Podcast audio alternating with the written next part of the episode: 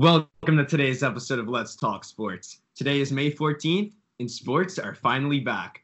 Ryan and I are going to cover the UFC 249 event that went down in Florida a couple of days ago, and I'm here with Ryan to break it down for you right now. Ryan, it's great to be here with you, man. Happy to be back, Goldy. Uh, honestly, how awesome was that? Getting to watch people smack the crap out of each other. I mean, sitting on the couch with your I mean it was just you and your family, but you get to sit there and still be like, all right, live sports. Like we were literally tailgating before, like we we treated it like it was a Super Bowl almost. yeah, it was like Christmas morning, honestly, getting to come back and have sports a little bit there. And a lot of the things that we were really looking forward to, we got to see some really close fights. Joe Rogan's soothing voice that was just so awesome to have throughout the night. One thing that was a bit of a disappointment, but it was also a bit of a change, I guess, which you know you could take a positive away from it, was kind of like the eerie nature of having no fans in the building because you could hear so clearly everything that was going on. The smaller shots that maybe normally don't get picked up within the audio, you could hear about every single thing that was going on, all the trash talk, and the corner demands as well. That was something that I thought was kind of cool. Well, look at what Greg Hardy was saying. He credited the fact that it was an empty stadium, that he could hear Joe Rogan's commentary and adjust to what he was saying. And like, that's first off, that's just hilarious because it's Greg Hardy. And second off, like, it makes sense. You can hear your coaches, you can hear the commentators. It's not people yelling. The there's no home field advantage it's kind of crazy because you normally wouldn't even think that that's possible, but there was legitimately so few people in that building that I don't question the fact that Greg Hardy was able to hear the commentators and whatnot throughout the fight because it was just that quiet. And you could kind of tell when they did the wide view and you could see just the empty seats upon seats, you know, you know, flood throughout the stadium. It's just one of those things where you're like, wow, like you kind of take it for granted when you have the fans there, the real impact that they have on the production of, of the event, I guess. But definitely cool. Had a great time watching the fights. You're wearing a cowboy hat as we speak. So I kind of want to start off with the best fight of the preliminaries here. If you want to get in on the Anthony Pettis defeat or his uh, his win over Cowboy, want to dive, dive into that a little? Well, I'm a I'm a huge Cowboy Cerrone fan to be honest. I was disappointed. I really thought he was going to come out there a lot faster. I thought it was going to be more of a dominant fight. Shout out to Pettis. He he had a wonderful fight. He looked uh, he looked confident all the way through. Um, hey, those are two fighters who everyone in the MMA world respects, and it was a ton of fun to watch. Yeah, and I know Pettis and Cowboy are definitely two fighters normally fighting on a big card. I guess in the primes of their career, definitely. And Pettis specifically was one of those guys that no one was really certain how he was going to fight because a lot of his best fighting was years ago, and Cowboy had fought a bit more recently, although it was a loss to McGregor. I, you know, judging is always one of those things. He fought that, more. I was. He hmm. fought more recently than that. I was at the fight in Ottawa against Al Iaquinta. Ah, good point. All right. Well, he has a couple. He's been fighting a lot. You know, he's probably near the tail end of his career here. So I could you could say the same for both guys. It was definitely one of the I guess you know it was a good way of going about the fight because you got you got two guys who kind of mimic each other in terms of their career trajectories near the tail end here. And as I was saying to you a second ago, uh, judging in UFC and in fighting really in general is definitely one of those things that's kind of subjective and everyone has a differing opinion. So I don't want to discredit any of the judges, but I had Cowboy winning, so it's unfortunate to see you know decisions that contradict how you feel but at the same time i wouldn't put it past you know pettis or cowboy it was definitely a up in the air who was going to win, and ultimately Pettis was the one who got the decision. So, I, you know what, watching that, like I, I thought Cowboy was going to win that, but to be honest, I still had that feeling like, all right, this is anybody's fight. Like that was just, that was a class act. That's what you want to see out of it. Two, let's say, tail end of their careers, guys who have been doing great things for the sport for a long time, and in some sense, I expect it to go the distance, and I expect that it could go either way. So that's awesome. Mm-hmm. Before we move into some other fights here, one thing I wanted to mention because I already brought up Joe Rogan's commentary. One thing that I do think was lacking a little bit from Joe's commentary, and it, it also just provides a little insight into how truly important the fans are, is that he kind of was lacking in that excitement within his commentary. He was definitely great, and I love hearing him on the call, him on the call, really when he's talking in any fashion. But what a lot of uh, a lot of my memories with Joe Rogan commentary involves him being like, he tagged him, he's hurt, like getting like really excited, like feeding off of the energy in the crowd. And he didn't really have that within the commentary. He was still calling the fight, doing his thing, but like there wasn't any of that, like, oh, he tagged, he tagged, and like, that type of thing that we all love. So excited for that to come back. Well, I'm gonna jump to the Francis Ngannou fight. I mean, that was the lock of the night. Ngannou first round knockout. Like, just from everyone I was talking to pre-fight, they're like, I want to see him take him out. Heavyweight battle. Like, did you see 20 seconds in just comes in or just boom, boom. You get he missed his first three punches, landed one, and fights over. It's kind and of that's kind of what I, that's the factor that Ngannou brings, and that it, it's so much fun to watch. It's it's kind of crazy, man, because we all know that Ngannou has tremendous power and capabilities, but I didn't really know about Rozenstruik. I think that's his last name. Uh, and like, I didn't really know what he was capable of. But, you know, doing the eye test, obviously Ngannou's a big guy, but like, I didn't think it was going to be that quick. I know the commentator, the commentators were saying like, oh, a lot of people don't expect this to get past the second or the third round. But I'm like watching them and I'm like, I think this could go a little longer than 20 seconds. But then, you know, Ngannou and he's throwing haymakers. And the thing that was odd was that like Rozenstruik, as you said, he he dodged the first three of them. But I guess when you have big guys like that, like they don't have the quickest feet, and he kind of stopped moving. He he like stood dead in the water, so to speak, and was just like watching Ngannou throw haymakers at him. And the second he stopped, kind of retreating and backing up, was when he got clocked. And the second that hit him in the jaw, he just dropped, and it was over. There was literally no fight from there on. And yeah, and I'm gonna go also to the Tony Ferguson, um, Justin Gaethje fight. Herb Dean did a wonderful job officiating. I mean, obviously Tony Ferguson was pissed off. He thought he really, I mean, he thought that he shouldn't, shouldn't the fight shouldn't have been ended. He thought he was still in it, and I really, I really would say Herb Dean made the right call he is the best in the business, and he showed it once again. As as Joe Rogan said, right as it was happening, people were booing. And to be honest, Dominick Cruz is a stand-up act. Of course, he's not. Of course, he's not happy with it, but you know what? He still gets up there, says, gives his reasons, and always has respect. And Henry Cejudo as well. What a way to finish off his career. I mean, it sucks to have a little bit of controversy, but to be honest, he's been a great fighter his entire career. He's an Olympic wrestler. So congratulations to Cejudo. He he fought a wonderful fight. He really. I don't care that. Yeah, maybe he shouldn't. A lot of people are saying I think he made the right decision that um, that the fight would have that the fight shouldn't have been ended. But if it wasn't ended there, Cejudo was still going to win the fight, and I don't think there's any question about that. And I think Herb made the right decision for protecting Dominick, and we would have seen some serious injuries if he didn't. Yeah, so I know a, a, big topic within a lot of the fights, specifically in the UFC 249 card, in the preliminaries and in the main card, was that um a lot of the calls that were being made with the judging and whatnot, it was all very questionable. And it, it kind of ties back into to go back to your initial argument of Herb Dean protecting Ferguson and protecting Cruz in their in the fights that they had in the within the event. I think it comes down to the the saying that sometimes you have to protect a fighter from themselves. Because Gaethje even said at the end of the fight when Gaethje beat Ferguson, Gaethje said, "I would be pissed off if I was Tony because I don't want to get called off when I'm on my feet. Like he doesn't want the fight to end if he's still standing. He would only want to be waved out of a fight or have the ref save him out of a fight if he legitimately was like unconscious. And that's the fighter's mentality. All good fighters have that mentality.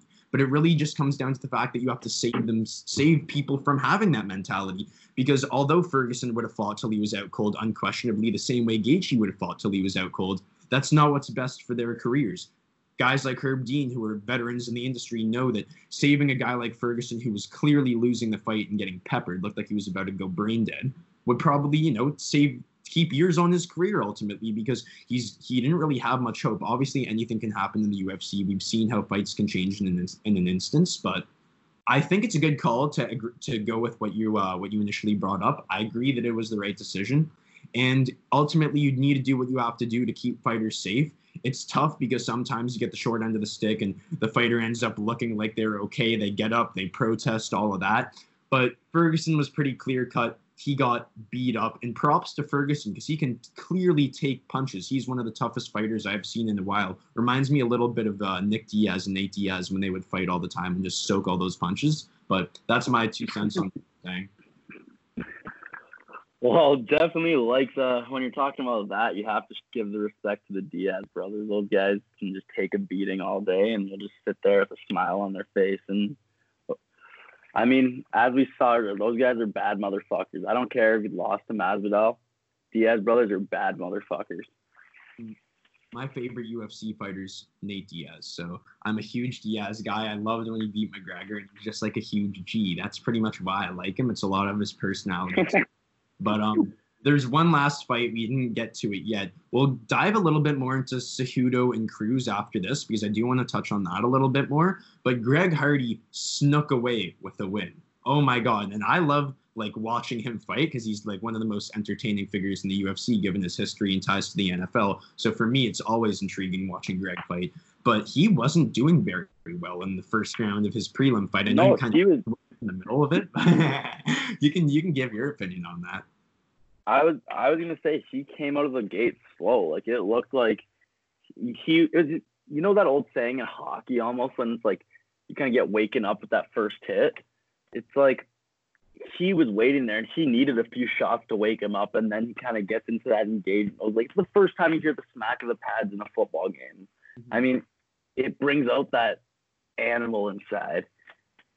Greg Hardy, who's only been fighting in the UFC for, or not even in the UFC, I think he's only been fighting MMA for like three years. He obviously doesn't have much diversity to his fighting strategically. He doesn't have the ability to switch stances and stuff like that. And early on in that fight, Yorgan De Castro was beating his lead leg. It started swelling huge. First round, when they went to the corner, they did a zoom in on his leg, and it's red, bruised, inf- inflate, uh, excuse me, uh, in, inflamed, and all that.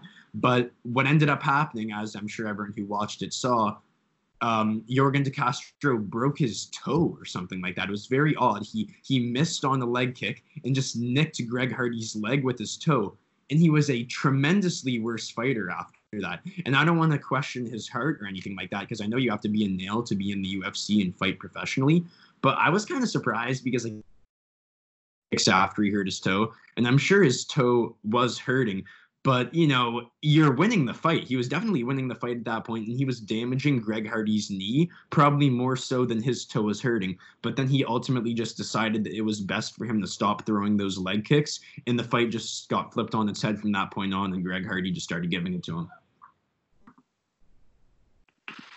Honestly greg hardy and that's like everything you to be honest like we said before you had a better analysis on that fight. Uh that was one of the that was one of the fights that I kind of like. All right, like I flaked out a little bit, kind of Goldy, what happened? So I'm not gonna ramble right now, but 100% like what a night we got to we got to see live sports again.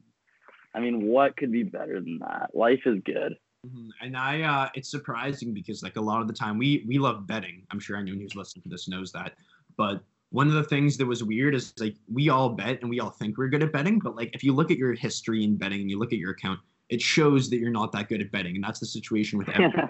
when I when I you know look at fights and I give my predictions, like usually I think I'm going to be right, I think I'm going to be right, and then like maybe one thing goes wrong, two things go goes wrong, and I miss the bet. So I didn't have any money in my account, I didn't make any bets, but I can legitimately tell you when I look at everything that happened, everything that I thought was going to happen happened. And I'm not saying that in like a bragging way. I'm saying it like I'm pissed. I didn't put any money on it because I had well, I had Ngannou, I had Gaethje, and I had Cejudo. I definitely would have taken Greg Hardy as well, even though that one would have been a little lucky, and I probably would have been shitting myself in that first round. I'm a little pissed looking back on it because it's like this is one of those events where it gave a good opportunity for us to benefit off of our, you know, off of our hunches, so to speak, and I didn't really get to do that, so I'm a little disappointed in myself honestly, Goldy, don't let that beat you up too much. It's uh, it's about the purity of the sport in some sense. Like, of course, you like picking winners, but hey, man, you have to sit there and watch sports on Zoom with your friends, I guess.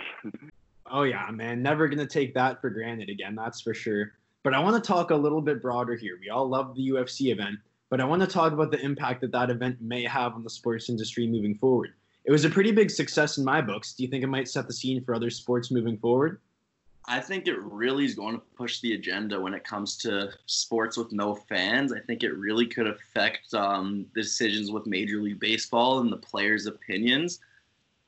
It, I mean, it shows that it's doable in that you can you're gonna have to make these adjustments, but it's better than nothing as long as these leagues accept that hey, our revenues are down, but it's more than if we're shut down until next season, then they're not making any money. So I really think the UFC is setting the stage for sports.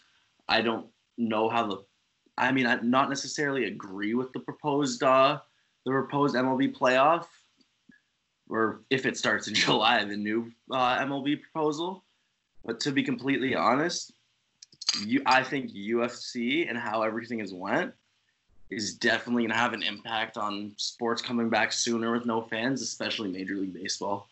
It's weird, right? Because when we watch UFC as people who mo- mainly watch main card pay per view events, we're so used to have the fan element of it and it's so much of i guess what makes up our experience. But dana white who's obviously around mma more than most people are he spoke a little bit to how um, he's kind of used to this dynamic and the fan dynamic is more of like a rarity for him that's really only present during like the big card main event pay-per-view events because he talked about a little bit about the um the ultimate fighter and how they don't really have fans of any sort on that like whole you know dynamic that they have there and how he's actually more accustomed to this sort of layout than most people are. So, you know, it, it did show us as sports fans that we might be able to get used to having no fans for a little bit and actually enjoy the events almost as much as we would have if the fans were there. And I agree with you that it likely is going to set the scene for some of the other sporting leagues that are itching towards a return. So before we kind of talk about those those other leagues, because there has been a lot of progress in the uh, the eventual return of some of these leagues,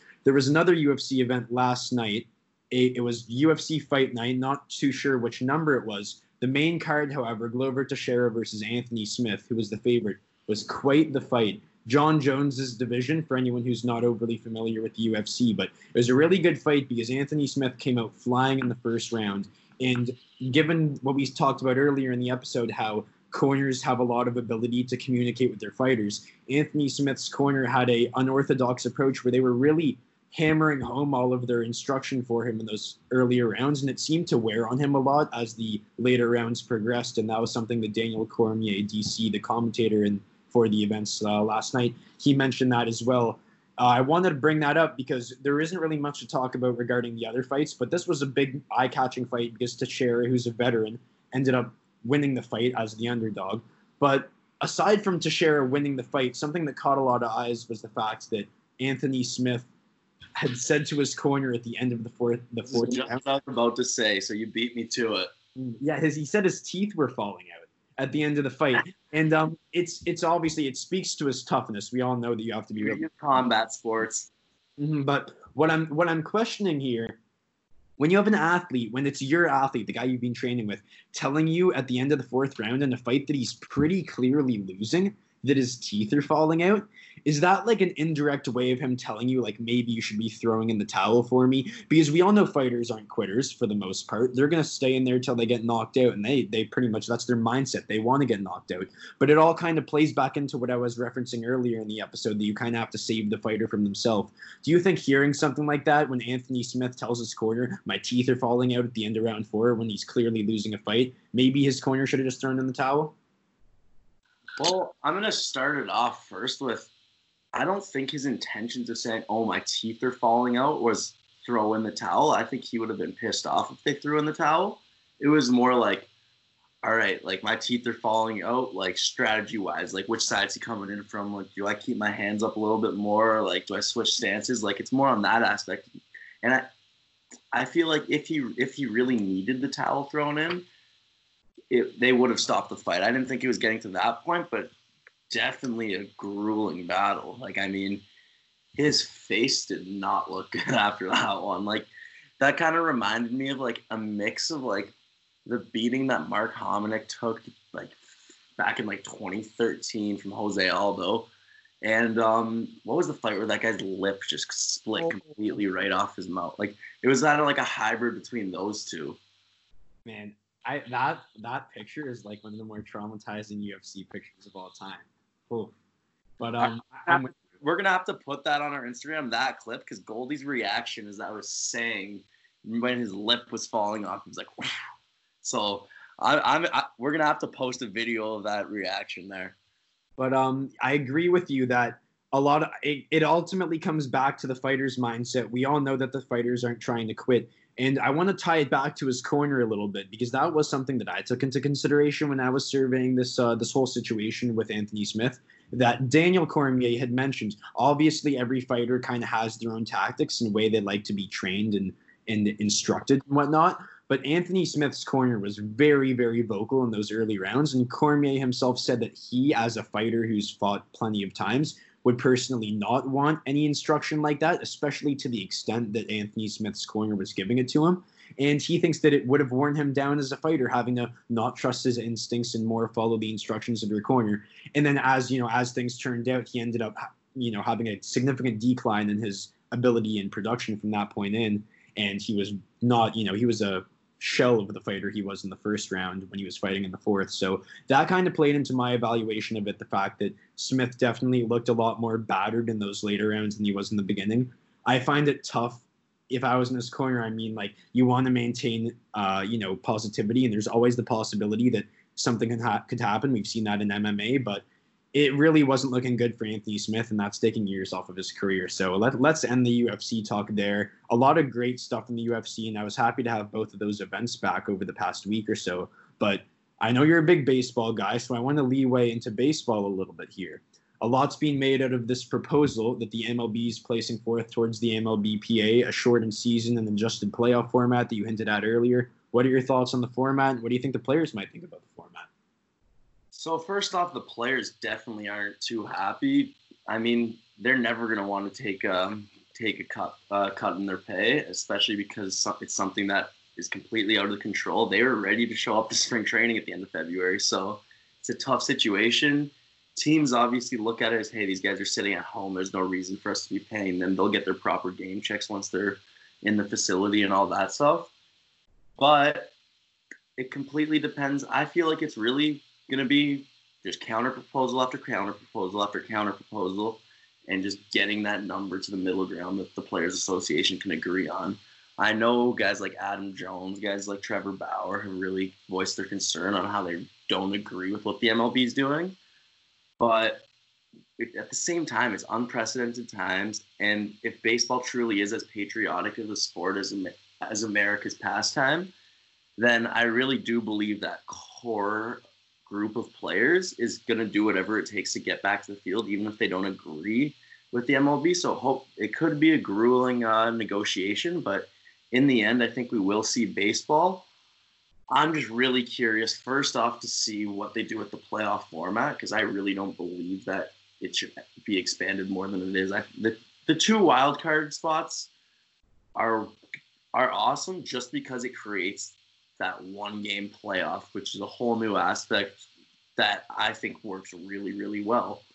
But to be complete, to be completely honest, baseball was the top two, the winners of the regular season from the American League and National League meet in the World Series at the end of the year, and that's how it's worked for a long time until oh, I don't even I don't have the exact year even, but I mean that's what baseball historically was, and I mean if we're talking about a shortened season with a expanded playoffs, it's going to look like the other big. It's going to look like the other big uh, four sports. And baseball really is one of those things where that regular season is so so important. That month long marathon of ups. No, six month long marathon. Sorry, of ups and downs and a shortened season. I really think is going to give us a flawed result of who the top teams are you know more about the uh, proposal from the MLB than I do, but one thing I'm not overly clear about is how they're proposing the locations would work in the sense that I know, you know, some teams like the big name teams, the Red Sox, the Yankees, they generate more economic activity than smaller market teams like the Marlins do.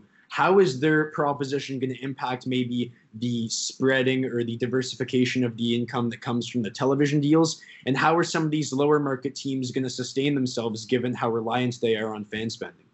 Well, first off, with the Marlins, they're probably going to do about the same because that ballpark looks empty every day. But uh, no, yeah, they're gonna take a hit. But to be honest, as UFC showed, it's a different situation because those pay per view numbers must have skyrocketed. But hey, you're going to be making nothing and still have players under contract, which turns into a huge problem. Or you could have them playing, and as long as you come up with an agreement on what the how the pay is going to work, what the pro rate's going to be from March until opening or this planned opening day in July. So there's really a lot of options, and in the end, it comes down to the Players Association agreeing to a number, and that's and I really feel like they are disrespecting the players in some sense because it's not like they showed like it. If it was one thing, if it was one thing that they didn't have the money to do it, but I really think with the MLB situation, like they got they got caught in a hole where it's like, all right, we need to get these guys back on the field, but we're not trying to pay their full contracts. When in reality, the teams have the money to pay these contracts. It's not about Major League Baseball there, and in some sense, they have that league to owner relationship where I feel like they're trying to really keep the the the owners that have the influence within the league happy. Mm-hmm to provide a little Canadian context on the drasticness, you could say, of the situation facing some of these lower market sports teams. The commissioner of the CFL recently said that not only is it looking like it's most likely that this upcoming season in the CFL is going to be canceled, but he also said that they pose the possibility of having to fold the league altogether because some of their teams don't really have the finances right now to sustain themselves through this drought.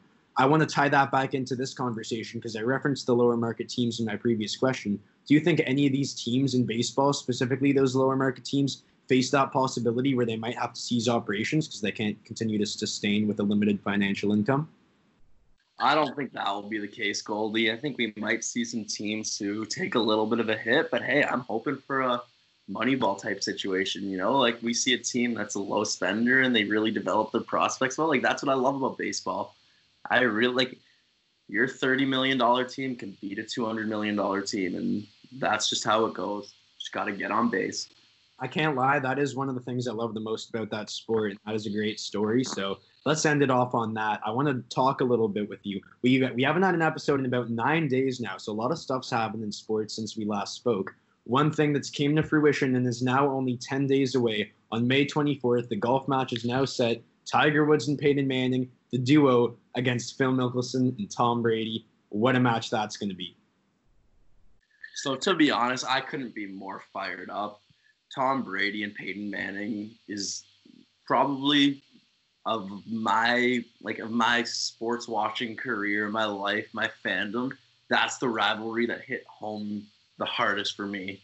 I mean, Brady Manning, like I'm a Colts fan, and I like I I'm biased, but I think Peyton Manning's one of the best personalities, and they're bringing exactly what we need to the Tiger Phil match because the first time around, the broadcast did get a little bit boring. Yes, it was everyone was excited, but like once we got once we were getting down the stretch, or no, once we were kind of making the turn, getting through the back nine, that's when we started really, really like, okay, like we need a little bit more to keep the fans engaged if it's gonna be one group. And I know it's Tiger Phil, but no matter what, like I think Brady and Manning are bringing the entertainment aspect and the competitiveness aspect to make it so much better.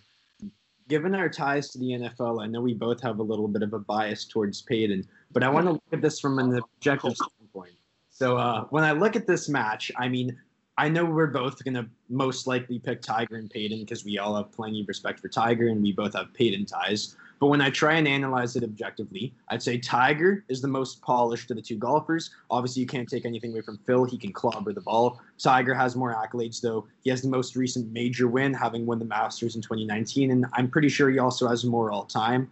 But uh, taking it away from the golf, as an enter from an entertainment standpoint, there's undeniably going to be added entertainment value from adding Brady and Manning to the duo of Tiger and Phil because Brady and Manning have as fierce of a rivalry, uh, excuse me, as fierce of a rivalry as anyone in football. And now having that extend to a second sport is going to be something that we rarely get to see in the sports world. We're all craving the second coming of that rivalry because I know I'm still watching highlights of the last Brady versus Manning duel. So I'm just, you know, counting down the days till I can watch, counting down the hours till I can watch this match because I just want to see Peyton give it to Brady one more time. Honestly, same here. And I, I want to see Tiger give it to Phil. I want to see Phil. I mean, that's one of the really cool things about Phil Mickelson is for his entire career, he was one of those guys who you never really hear too much out of him. He was there for business. And now all of a sudden he's all over social media. He's bringing out that personality and adapting to kind of the younger generation, which we really need to grow the game of golf. Like when he's like hitting or hitting bombs and attacking or yeah, hitting bombs and attacking pins, like that's just fun stuff. That's gonna really make I know like you know, like the 15, 16, 17 year olds want to go out there and just smack drives or work on their short game, like all that stuff. And I mean, especially lefties. Like, do you if you know a lefty golfer who's not like, oh yeah, like I look up to Phil Mickelson, or, or like I hate Phil Mickelson. It's like no, you don't see that. They all like he has that influence on young golfers now, on lefties, people everywhere. On those flop shots or like trick shots where people are trying to go over the house, like over houses I mean, that stuff that Phil Mickelson has influenced on the game. So overall, like these are four people who have had such an impact on so many people's lives relating to sports. And I think right now is a time that we need it more than ever. I'm with you, man. I'm so excited for it. And one of the things I'm most excited for is the prop bets because even the players themselves, we didn't see it as much as we were expecting in the first match, but they were making bets as they were walking down the course. The trash talk near the end wasn't as much as we would have liked it to be, but they were still betting, and I'm sure adding Brady and Manning into that, given the amount of money they've made in their careers, I'm sure there's going to be some sweet bets going on during that match. And if Bet365 allows me to hit some prop bets during it, I'm going to be tossing down on Manning all game, or all match, excuse me. Yes, sir. And I can't wait. What about golf courses opening up in Ontario on Saturday? Who's fired up for that? Oh yeah, definitely gonna head out ASAP, man. I'm excited. That's gonna be fun once we get to do that. I mean, it's been tough having to stay inside and not really do any do anything. And I know a golf course is pretty much the perfect place to distance from your buddies while still kind of getting to enjoy each other, drink beers, play golf, and all that. So as soon as it's open, I'll be out there. I'm sure you will be too. I'm honestly really curious to see how Brady and Manning attack Medalist too, because that golf course is tough. Like, I mean, and, and what tee boxes they could be hitting from. I think they might have discussed it in one of those press conferences. Um, I mean, obviously Mickelson and Tiger playing from the tips, but like, I'd really like to see Brady and Manning play from the tips too. Like, I don't really care if they're shooting high scores. Like, I think that will bring more entertainment. No, I'm with you. I'm with you. And uh, yeah, we're all we're definitely gonna do a little more coverage on the golf match come May 24th. We'll do a little before match prediction and whatnot. But want to give any last words before we move on to our final topic here? Well, yeah. Before we get off the golf topic, want to wish Mike Weir a happy 50th birthday, and I'm excited to watch him on the Champions Tour. He finally, uh, finally is of age, so hopefully we can see Weirzy winning some tournaments. So, in honor of that, I'm gonna throw on my uh, Mike Weir signed Titleist hat that I got when I was about like eight years old, watching him uh, play at the Canadian Open Pro Am. So, shout out to Mike Weir. Honestly, couldn't be more thrilled to see you playing on the Champions Tour, and let's get let's get some more. Like, you know what? Like, we get to watch Mike Weir compete again. I'm excited. Don't lose that hat. All right, man. This one too, you know. Ven- this one, the Adam Vinatieri, that's a big one. That is a nice one. A full time, baby. Mark my word. We're gonna have to post these on the Instagram because if anyone's just listening on Spotify, they're not gonna know what's going on. But a couple nice hats by you, Just me rambling. well, our last topic. Manti Te'o and his uh, his girlfriend are both here right now, other than Manti Te'o. So. Uh, well, on the man, on the note of Manti Te'o, this happened about know where that came from. uh, the NFL schedule release, it must have been eight, nine days ago now. So longer than we would have liked it to be, you know, for some post post schedule release coverage. But they did a nice show on ESPN. They gave us three hours of coverage. They highlighted some of the games they're looking forward to, some big revenge games, things of that nature. So let's do our own little version of that here. I'll start off. I want to give you a couple games that I'm really looking forward to. I know you have your ties to the Colts. I have my ties to the Broncos. So I may as well get that one out of the way first here. Week 13, Sunday night football in Arrowhead. The Broncos play the Chiefs. I think if we want the AFC West or want to make a playoff run of any sort, that's a big statement game for us. National television against the defending champions. Really excited for that game. To take it away from some Broncos stuff, the Chiefs are another, obviously, given my AFC West ties, a team that I'm really interested in watching. The week before that, which is the game, I guess, leading into the game we play them, the Chiefs head to Baltimore to play the Ravens in week 12. An all star caliber matchup between Mahomes and Lamar Jackson, and definitely two of the leading candidates for the Super Bowl this year in the Chiefs and the Ravens. So that's definitely going to be a sweet game, and that's one to keep your eye out for. Do you have any that stick out to you? So 100%. First off, with my Colts, I talked about this earlier. I mean, we're playing the Texans week 13 and week 15 on the road week 13 at home week 15. And the way that the way that our division has been going, to be completely honest with you, that I feel like those two games are going to be the difference of the Colts becoming that playoff team that they're hoping for with Philip Rivers this year or not. And as we saw with that, like that was the when we lost them. I, that Texas game was the swinging point. Like I think what seven and two at that point, and they lost on the last second field goal. And all of a sudden, they lost five games in a row. They lost to the Jags the next week, the Steelers after that. So, I'm I'm just confident. Those are the two games I have circled on my calendar right now because I really think that's the point. We're gonna be like, all right, we're gonna see some Colts playoff football. And uh, given your ties, your ties to the Colts, I get that why you'd highlight those games, and those are definitely two big division games late in the season that will likely determine how that division unfolds. So on that note, I want to ask you, uh, just you know. Oh, a little FaceTime call coming in. What's that? No, okay. I want to ask you though. Shout out to Jack Garrett. Thank you for the call. I will call you after the episode. oh, all right. Well, thanks, Jack, for the call. We'll try and get you on some time. But yo, um, what do you think of the Colts schedule? Because I know you've probably been looking a lot at the Colts schedule. You just mentioned two late divisional games that are likely going to have big impact on the Colts season. Do you like the schedule? Are you happy with how it's playing out? To be honest, I really like it. I mean, starting out in Jacksonville, we can steal a big road win uh, week one, so I like that tickets for twenty four dollars if anyone wants to go for a road trip down to Florida. Got some coronavirus.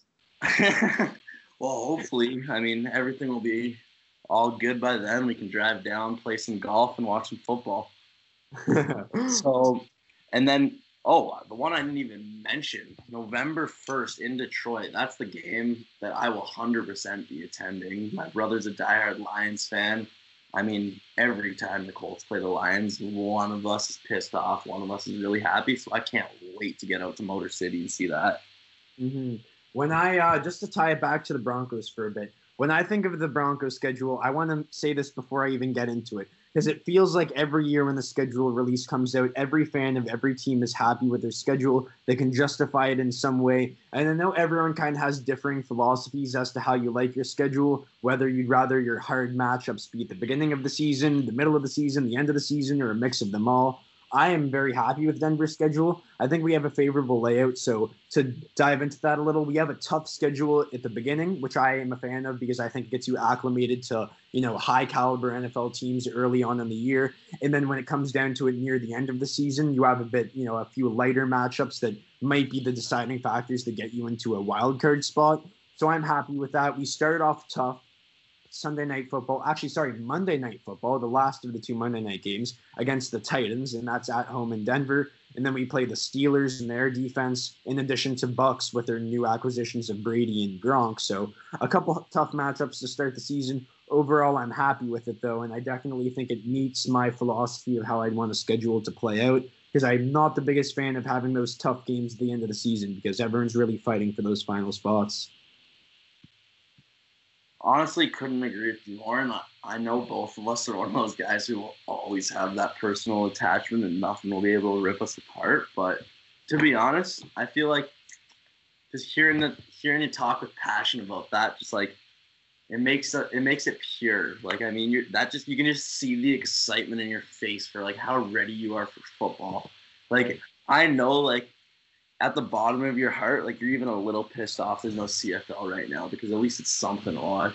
And I, I'm not even at least something to watch. Like I love CFL football. I just know Goldy got into it very recent, not very recently, but in the last let's say five seasons. No, I'm with you. For sure. Last year, you were out of it. Like most of the people I know, you were into, you were watching every single week. You were on the sidelines of those Ticats games. Like you were, you were having, you were buying in because you started to get that. You got the football bug, and I love it.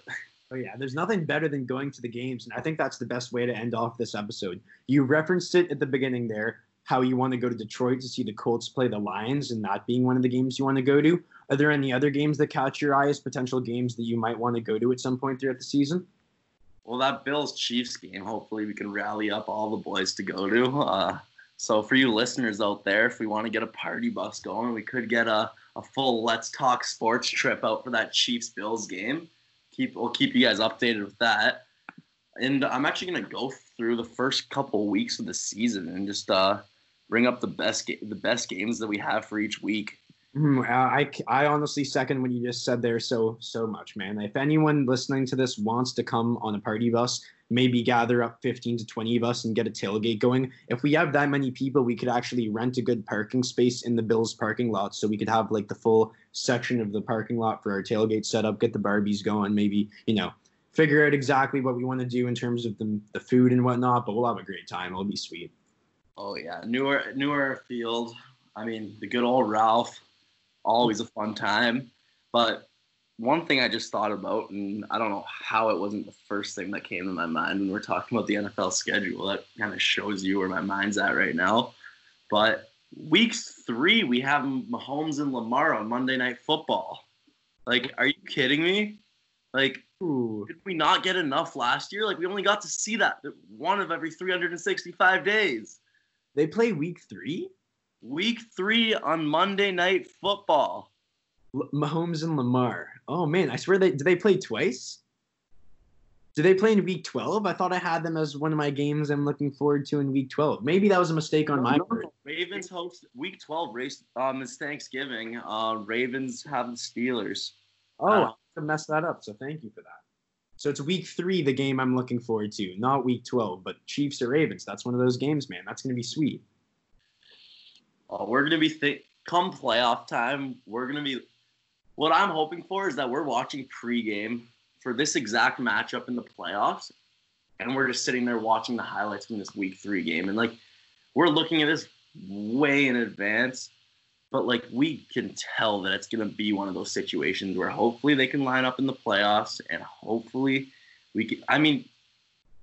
It's we literally get instead of seeing them once every 365 days, we get to see them twice. Mhm. So like, I mean, it's the I, th- I think it's the best matchup in the NFL of the season. I'm with you, honestly. That definitely is my premier matchup for this season because those are two guys that have caught all of our eyes over the past couple seasons. And aside from the star-studded quarterback matchup, those are two great teams, the Super Bowl champions, and you know one of the contenders to take them out of that uh, that leading role this year. So something to watch for sure. So, what about Brady? Uh, Brady going back to New England? Are you excited about that? Or is the game in Tampa this year? I don't know.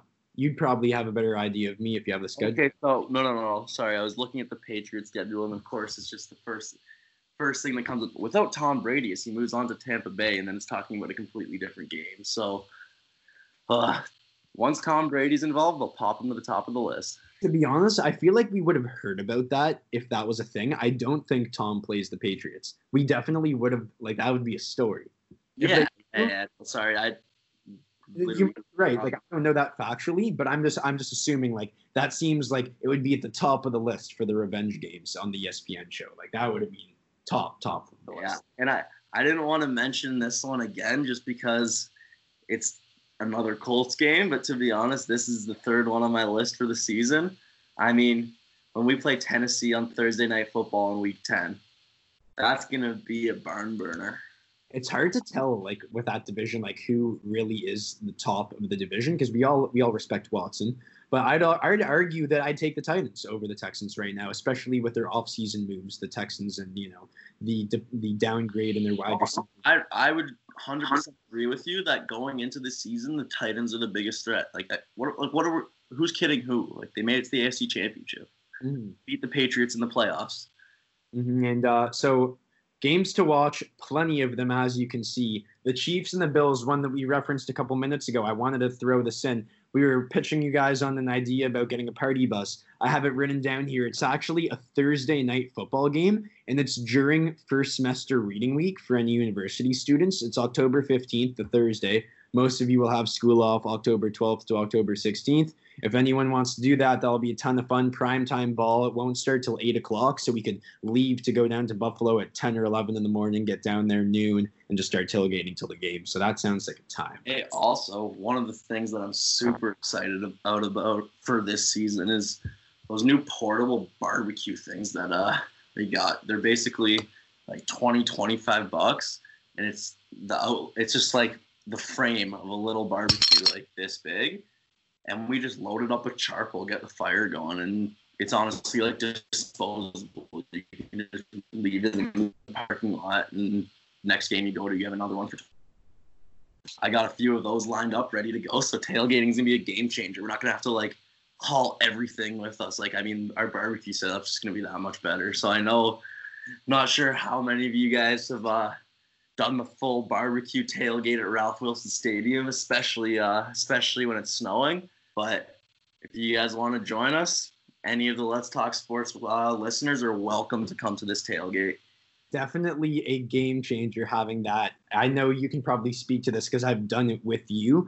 but you know, we're Canadian. We don't really have access to, I guess, the tailgate setups that the locals have in Buffalo or any other city for that matter. So I remember, you know, games that we've gone to where we just show up with our hot dogs. We don't even have a barbecue to grill on. We kind of just go around like seeing who'd let us, you know, you know exactly which game you know exactly which game I'm thinking about right now and it wasn't at Ralph Wilson Stadium. You know, ex- nope, not in Miami. We're we're Canadian. It. I think it was, but for people like me and you, and especially like our relationship as football fans, that that tailgate will stick with me forever. Because I remember walking over the bridge into Soldier Field for Broncos for Broncos um, Bears, and I remember that me and you were so fired up. We didn't even eat breakfast that morning. We went we went to get breakfast and the only thing we got was an empty cup to pour our beers in so we didn't get a ticket. So, I mean, that's what it's all about. Like that I just I don't even know if I should be saying this on the podcast, but to be honest, Goldy can tell you this. He was walking into the stadium about to go through security, and I literally turned around and was like, if any of you guys have been to Soldier Field, there's that bridge to the front gate there. And I literally turned around and started puking off the side of the bridge and then walked into the stadium. So that's one of those moments, like those tailgating moments. I was, it's, it's literally the three of us, me, you, and your dad. Like that was one of those moments where I was like, okay, I maybe shouldn't have had too much to drink, but that was an awesome tailgate. That's one of my best tailgating memories because things that made it so great was that it was unfamiliar territory. Obviously, when we go to Buffalo, not to say we're not, you know, Buffalo natives, but like I feel like I know my way around the New Era Field tailgate scene. Like you go around, you kind of know where you're gonna have fun, know what you want to do, and you kind of have an idea of how you want to go about things. We were kind of rookies. We get to Soldier Field, we don't really know what we're doing, and we have our beers first thing in the morning, haven't eaten any food, and we're looking at each other and we're like, are we just going to stay out here until you know one o'clock or are we going to go in and watch warm up? And i think i made the decision like i want to go in and watch warm up because denver was playing. So we kind of tried to force feed all the beers down before we went in and i just remember that you you know took control took a couple extra to help us get the you know whatever we had out of the way and ended yeah, up flowing oh man, well I'm looking forward to some more of that. I want to end it off with this one last game I'm looking forward to going to, hoping you're going to be there with me. The Broncos play the Raiders in Las Vegas November 15th. That's a Sunday game. All of us are going to be 21 by that point. I think our last friend turns 21. We, are going to be 21 at that point. So this is going to be I mean, what better timing? We got NFL football in Vegas and the boys turn 21. So if mm-hmm. anyone wants to go for a little Vegas trip, let's talk sports boys are going. Oh yeah, and it's gonna be unreal because it's like a brand new stadium. I don't really need to sell anyone on the allure of Vegas, one of the best places to travel to. So that's gonna be an all-around unbelievable trip. So honestly, I know we're supposed to wrap it up here, but on the topic of Vegas, how do you think an NFL team in Vegas is going to affect in-stadium gambling across the league? You know what? That's such a good question because I've caught myself at games in many stadiums as a Canadian trying to bet on my Bet365 account as I'm watching the game live because you think, oh, I have like an upper hand on everyone who's watching at home on TV. I'm in the moment, can make judgments based off of things you see around the arena that you might not otherwise see on TV. And then you go to make your bet. And Bet365 doesn't allow you to make bets in that state because it's illegal in that state. And you're like, man, how come the one time I really need my betting account, I'm allowed to make bets? But now here's the ultimate, the literally the ultimate like circumstance for a better. You're at an NFL game in Vegas, brand new stadium, Boyle doing your doing your thing with all the homies. Probably just had a huge bender the night before, and you're watching the Raiders play with in the AFC West, whether it be the Chiefs, the Broncos, whoever, and you're chilling there watching the game live, and you're allowed to make bets wherever because you're in Vegas, probably off of your phone. You can probably do it at the casino before the game, after the game, maybe even during the game if you're at the casino and not at the game. Maybe you have someone on the phone who's at the casino making that for you. But there's just so many possibilities that it's like that's the best circumstance ever. So I'm a huge. Well, fan. no, that's that's already a thing. I just want to. I mean, anyone can do that. They can make their phone calls, get their bets. I'm saying like betting stations. It's gonna be like a concession stand. It's like the like you're at the track and you show up and you can make your bets at the stadium. I think honestly, it could be really dangerous, like you said, because to be completely honest, yeah, football fan gamblers are happy until they lose. And as we know, a lot of gambling, especially on football, there's instinct, there's bias. So it's definitely an interesting possibility. I'm not sure if it really will come into fruition, but it's really interesting to think about just that because NFL's going to Vegas, and anything in Vegas you almost associate with gambling. You're thinking like kiosks? Oh, that'd be sweet. Oh, 100 If they do it, that's what it will be. Like, think about when we, you've been to Jai alai, right, Jacob? Yep.